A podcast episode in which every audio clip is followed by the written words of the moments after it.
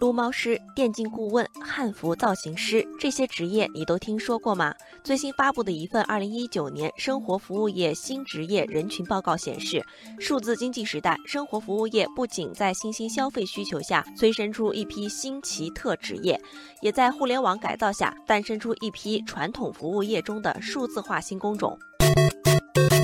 看到这些新奇的职业，网友黎洛说，新职业者群体不可小觑，他们之中不少都是高学历、高收入、高要求的三高人群呐、啊，是新时代生活服务业的追梦人。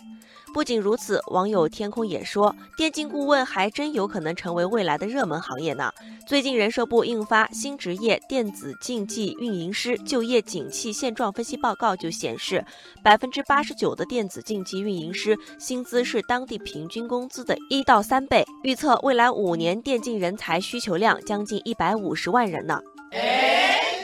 一直以来，网友们调侃工作是在高薪不喜欢和低薪喜欢之间做抉择，而在新职业发展趋势之下，这个局面或许将被打破。网友何泽林说，新职业的特征被总结为收入比白领高，工作源自兴趣，性别标签弱化。换句话说，我们终于不用在高薪不喜欢和低薪喜欢之间二选一，现在的备选框里多了一个新选项，高薪且喜欢。也难怪在互联网讨论中，不少人纷纷表示想转行。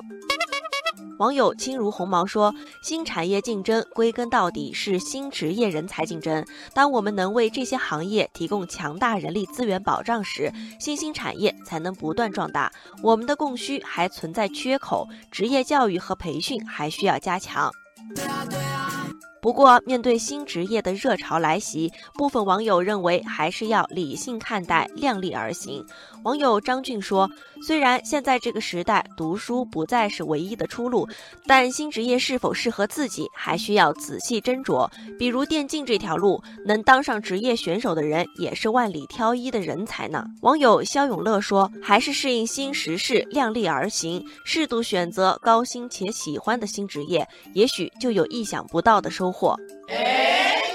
网友努力生活还做了一首打油诗，职业如潮涌，择业路更宽，适应最难得，爱拼才会赢。